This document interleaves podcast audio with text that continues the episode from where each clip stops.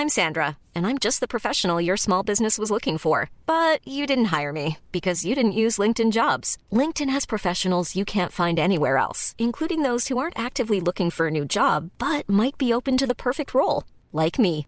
In a given month, over 70% of LinkedIn users don't visit other leading job sites. So if you're not looking on LinkedIn, you'll miss out on great candidates like Sandra. Start hiring professionals like a professional. Post your free job on linkedin.com/people today.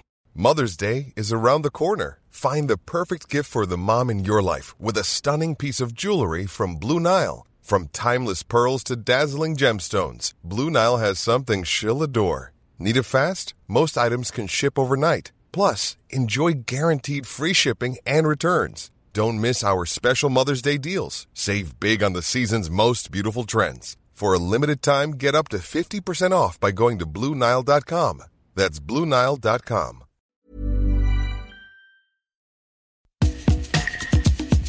Welcome to Bubble Trouble conversations between the economist and author Will Page and me, independent analyst Richard Kramer, where we lay out some inconvenient truths about how financial markets really work. Today, we unpack the SAC. That's subscriber acquisition costs, getting to the heart of the issue and the core of why we find ourselves reverting back to bubble trouble. What's a customer really worth? And how much did you spend to grab them and keep them? More in a moment.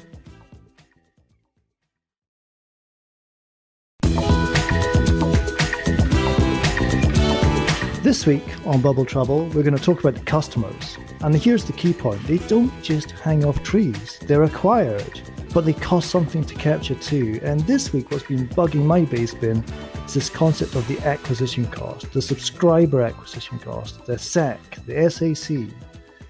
What if the latter costs exceed the revenues? What if this is being hidden in accounting?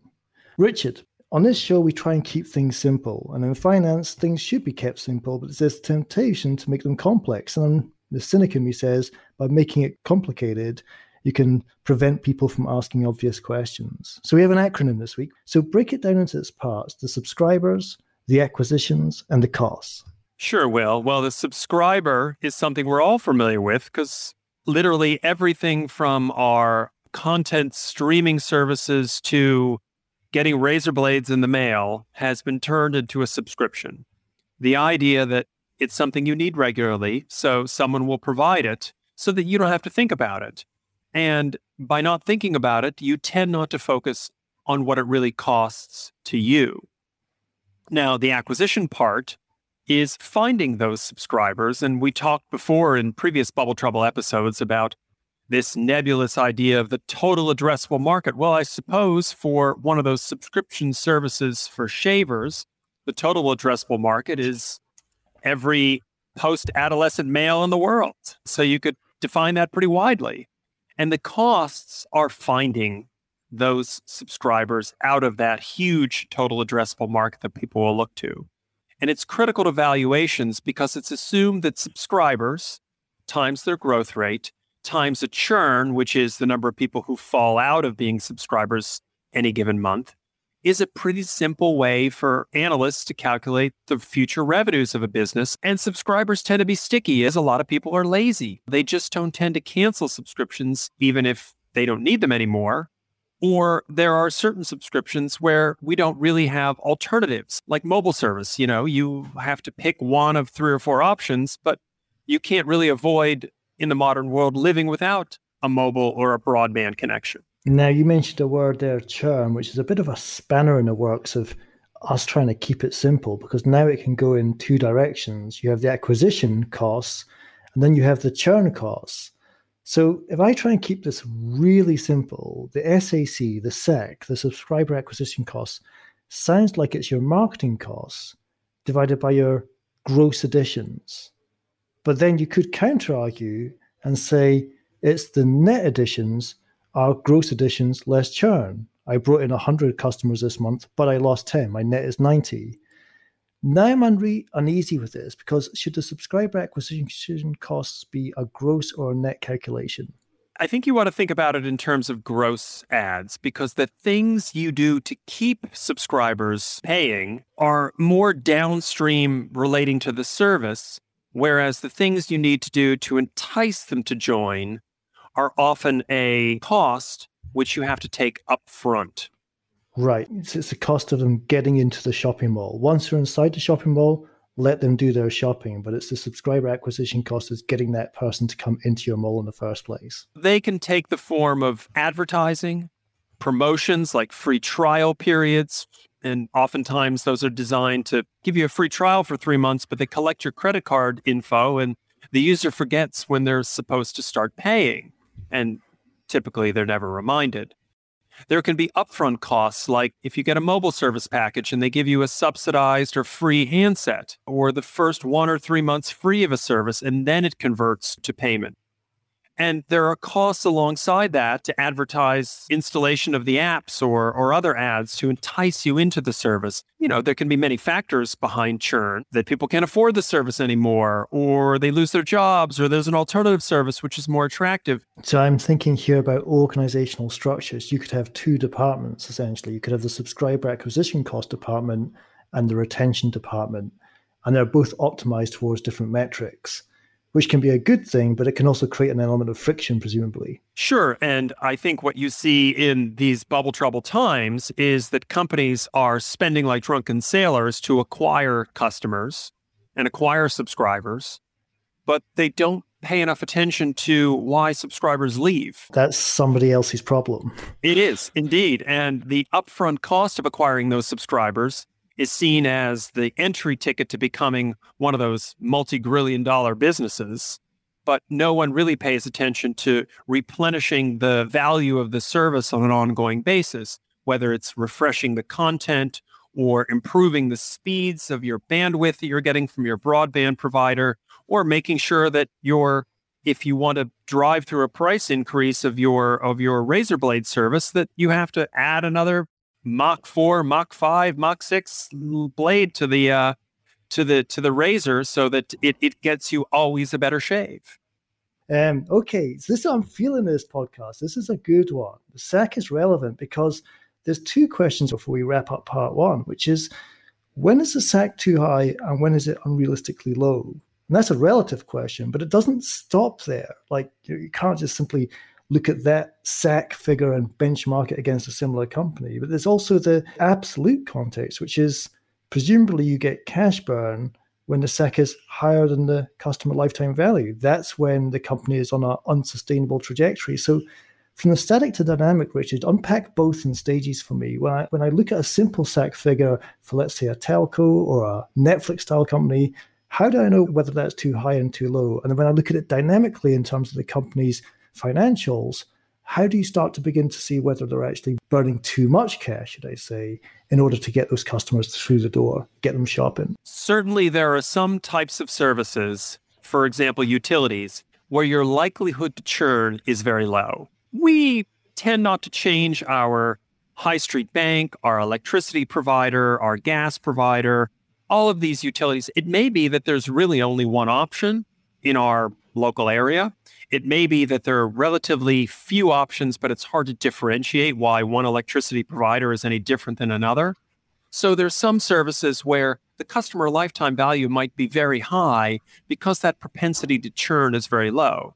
If you look at the world of video content, you had Netflix standing alone five years ago, and now you've got Amazon Prime and Disney Plus and Peacock and Hulu and dozens of others Disney got 60 million subscribers in its first six months, I think. Yep. And you have potential substitutability, which raises the likelihood of churn. The more you can find an alternative service, and the easier that the service makes it so that you can cancel and restart, the more you have to factor churn into your equation. How do you know whether a subscriber acquisition cost is too high? You have to look at two things, I think, when you look into the future. The way to know whether a subscriber acquisition cost is too high is to look at the duration of the likely subscription. Is it something you're going to have perpetually because Netflix keeps churning out terrific content? You're always going to want to see something on it. Or is it something where there's likely to be a substitute which crops up and that may diminish what you're willing to pay to acquire a subscriber? And the second thing I think you need to look at, which is very difficult to calculate properly, is the propensity or willingness of a subscriber to absorb price increases. Now, Netflix, over its history, has very successfully managed to slightly increase the price. There's lots of other subscription services where they struggle to increase the price because maybe they're not providing something that's as unique or differentiated as some of the Netflix original content. And a lot of the high upfront subscriber acquisition costs can look a lot better down the road if you assume that there can be a 5 or a 10% price increase every year or every few years to increase the value that you're bringing in against what you paid upfront to acquire that subscriber. And you do inspire a thought in my head here, which is the New York Times would presumably have a subscriber acquisition cost. We know it's hard for newspapers to get subscribers. Music streaming services have hundreds of millions of subscribers. There's very few newspapers which have got more than 1 million subscribers globally.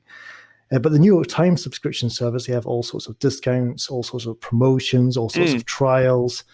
But if you want to unsubscribe, you have to phone them up and rationalize your reason for unsubscribing. It's not like you press a button and say, I'm out of here. You actually have to call them up and say, I would like to negotiate my unsubscription, please. And they're going to hold you for that phone call. It's an interesting way of managing the SAC and controlling the churn. I'll throw in one other point there, which is the New York Times and other folks are, are classic for offering you the the easy on ramp hey, subscribe today, just 50 cents a week. Subscribe today, your first three months free. And it is an easy way to get you subscribed before they slowly raise the price.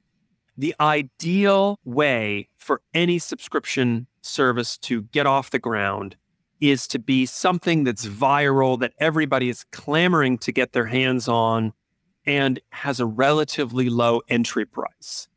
And none of the services that are being thrown out there today by all of these young internet companies intend to have the same price in the future that they're offering you today. They all intend to exercise some form of pricing power and raise the prices slowly, even though they may know that your mental benchmark is as our producer Eric has raised in thinking about subscriptions to podcasts, it should be no more than a cup of coffee. So you have this entry price that's got to be very low. And then you assume that as people get accustomed to using your product every day, it becomes a part of their daily routine. Then you slowly bring up the temperature, bring up the price in that boiled frog parable that, you know, you throw the frog in boiling water, it jumps out, you uh, heat the water up around the frog and they don't notice. Okay, now I want to latch onto the V word. You just said viral there. And last week we discussed this quite a lot when we talked about companies that jump the shark, go up like the curve of a shark fin and then fall straight back down. Bringing part one to a conclusion here, is there anything you could say about the viral nature of how to think about SAC? Any service that captures that lightning in a bottle virality, has materially lower subscriber acquisition costs because people come to them. They don't have to go and find the people. Beautiful, succinct summary of the virality of SAC a price maker or a price taker. We'll be back in part two to unpack the SAC and put it into action. Back in a moment.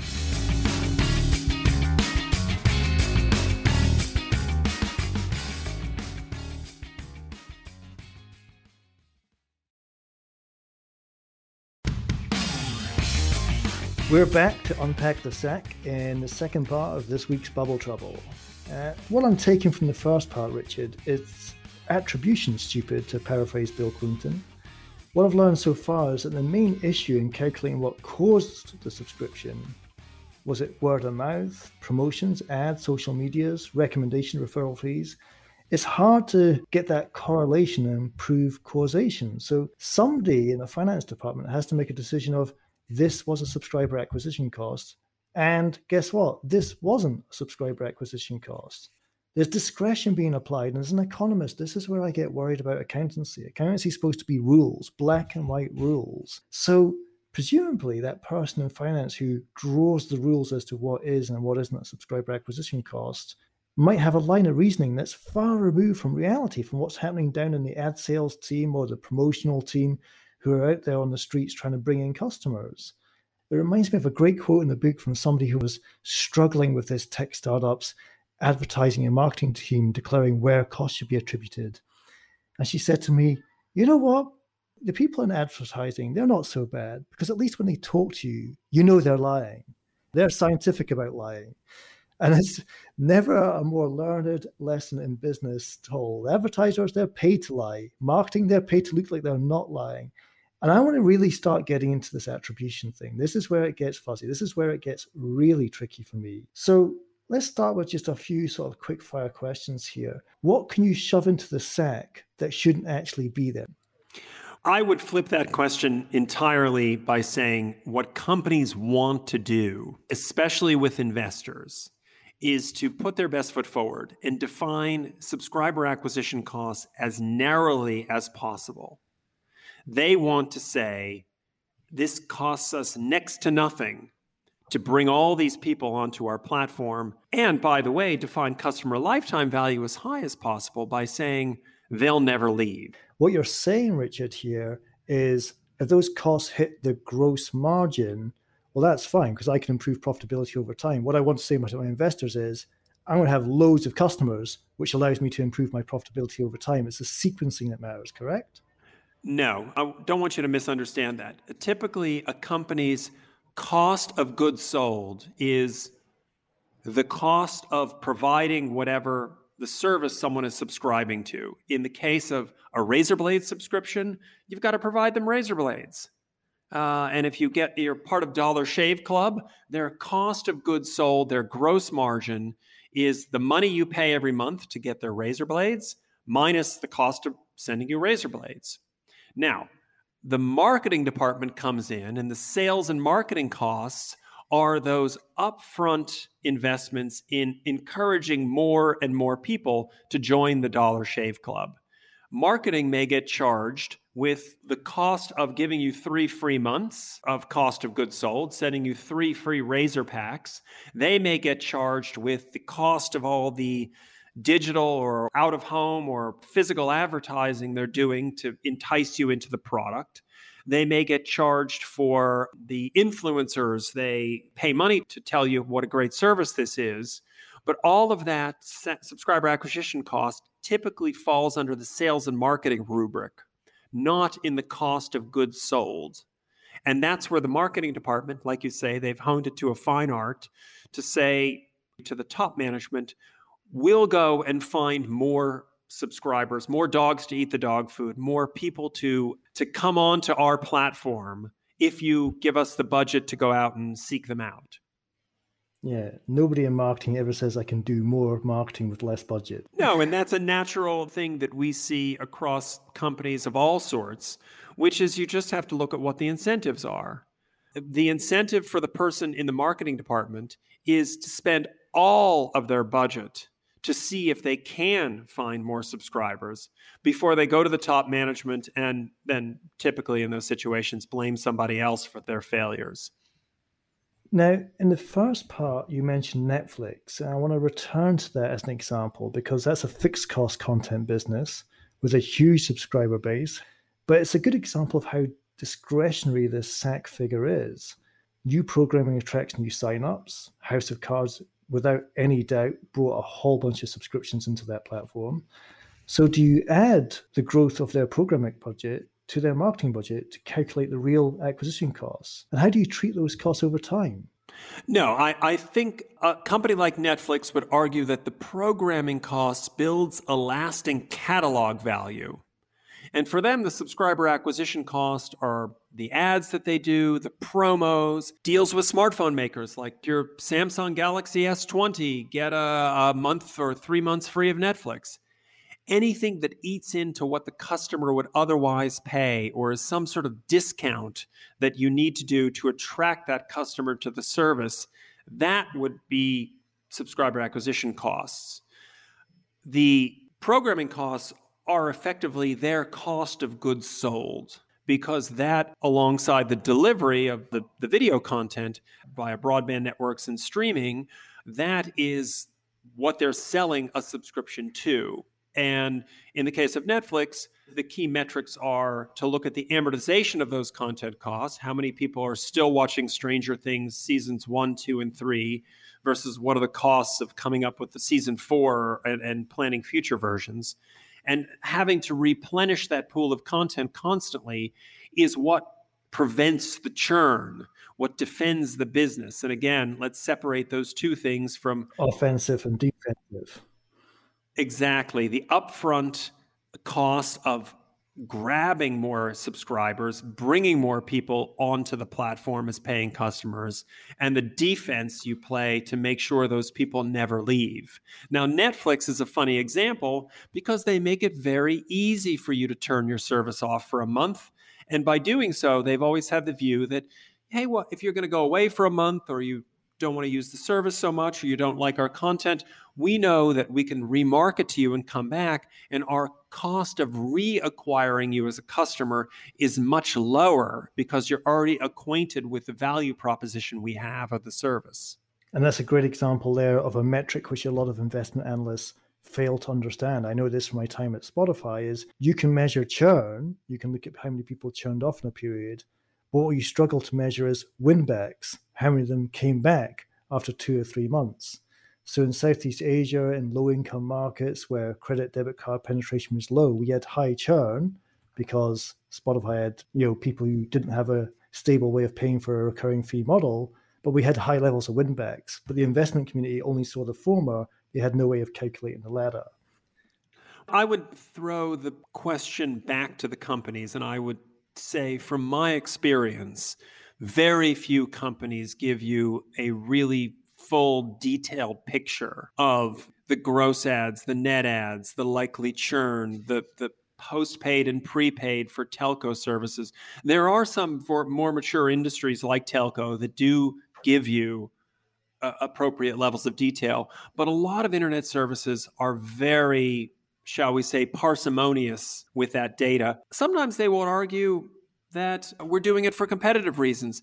Other companies like Apple will tell you that here's the huge number, I think it's over 600 million right now, of subscriptions we support via the App Store. What they don't break down for you is whether that's subscriptions to their own services or subscriptions to third party services.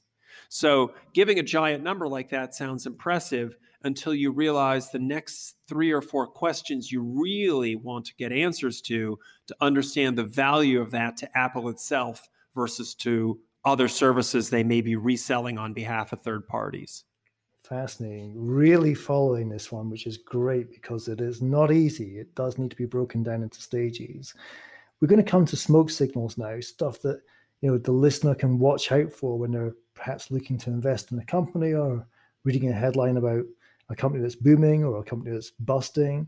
I want to pass a lighter to you to start the first smoke signal, which is I want you to explain to me and our listeners what it means when you sort of wrap stock compensation into the SAC figure. I, I, I get struggled I, in researching for this podcast. I started to learn a lot about where you place stock comp. Now, just keep it simple for me. What do companies do with stock comp that could distort the SAC? Well, again, if a company wants to present a view to the investment community that it's relatively cheap for them to acquire subscribers, then they're not going to want to load a lot of additional stock comp. But one of the real smoke signals, and the first smoke signal I would point to, is that companies are spending like drunken sailors to add subscribers, but they're not paying attention to the constant updates to the service, the defense they need to play to prevent churn. And that's where you might see, for example, a correlation between stock compensation, because they're trying to get the stock price up based on beating subscriber numbers, versus thinking downstream how much they need to do to make sure those subscribers stay subscribed. Front loading the benefits, back ending the costs, essentially. Yep. And and there are many ways that even if stock compensation vests over a period of time, that people can try to trade against rising stock values and use options and so forth to try to take some of the money off the table that they can get from inflating uh, near term subscriber numbers, even if they know that those subscribers have a higher propensity to churn. Okay, give me a second smoke signal that helps us perhaps differentiate companies in this race for subscribers. So, ever since this direct to consumer movement has gathered pace and we all somehow looked at our bank statements or credit card bills and realized we were subscribed to dozens and dozens of services. Uh, I know, Will, you're such a music fanatic. I shudder to think how many different music services you're subscribed to. A lot, a lot of vinyl services. I'm paying too much for vinyl these days. Right. And um, so I think the second smoke signal is not being clear about how you go from the losses of SAC to the longer term payback of customer lifetime value. And what are the assumptions buried there? Is it that that $10 a month service you assume is going to rise to 12 and then to 15 over the next 4 years? Is it that there is no substitute for that uh, the service you're providing, or are there many substitutes? In which case, your ability to hold that $10 subscriber versus what someone else might do becomes more difficult. So there is this very lazy assumption that once you get a subscriber, it's like the Roach Motel. You check in and you never check out. But I think that is not the case in a world where you have lots and lots of options and you have many new offers being presented to you.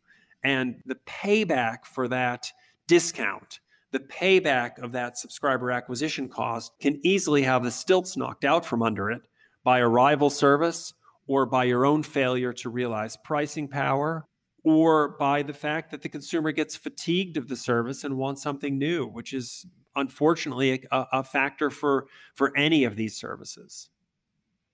So this is what I'm taking from part two as we draw this podcast to a close. Is just again to reiterating front ending the benefits. Hey, look how cheap and easy it is for me to acquire all these millions of customers. And next period, I'm going to get billions and trillions of customers. But then back ending and hiding behind a curtain the downstream costs. What is the cost of retention? What is the likelihood of churn? you know, if I'm going to pay you two years of revenue to get me a customer, and you're telling me that that customer is going to stick for five years, well, what happens in year six?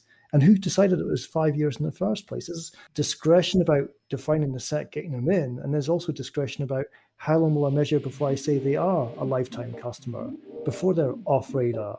But then I can start to bury the churn figure.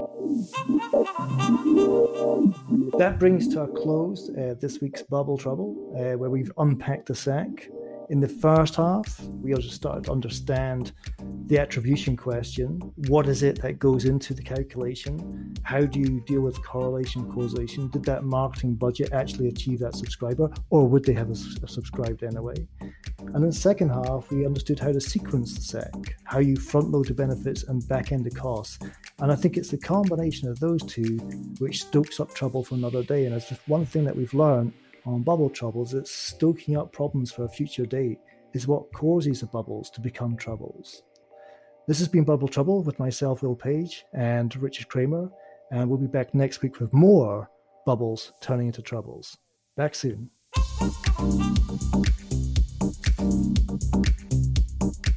If you're new to Bubble Trouble, we'd encourage you to follow the podcast wherever you listen.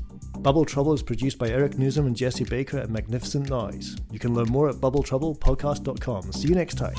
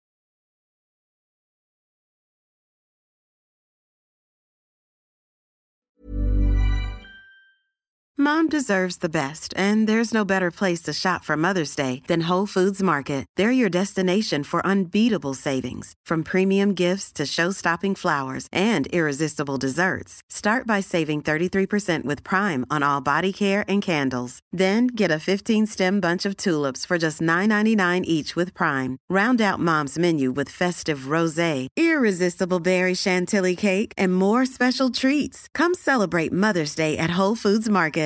Even when we're on a budget, we still deserve nice things. Quince is a place to scoop up stunning high-end goods for 50 to 80% less than similar brands.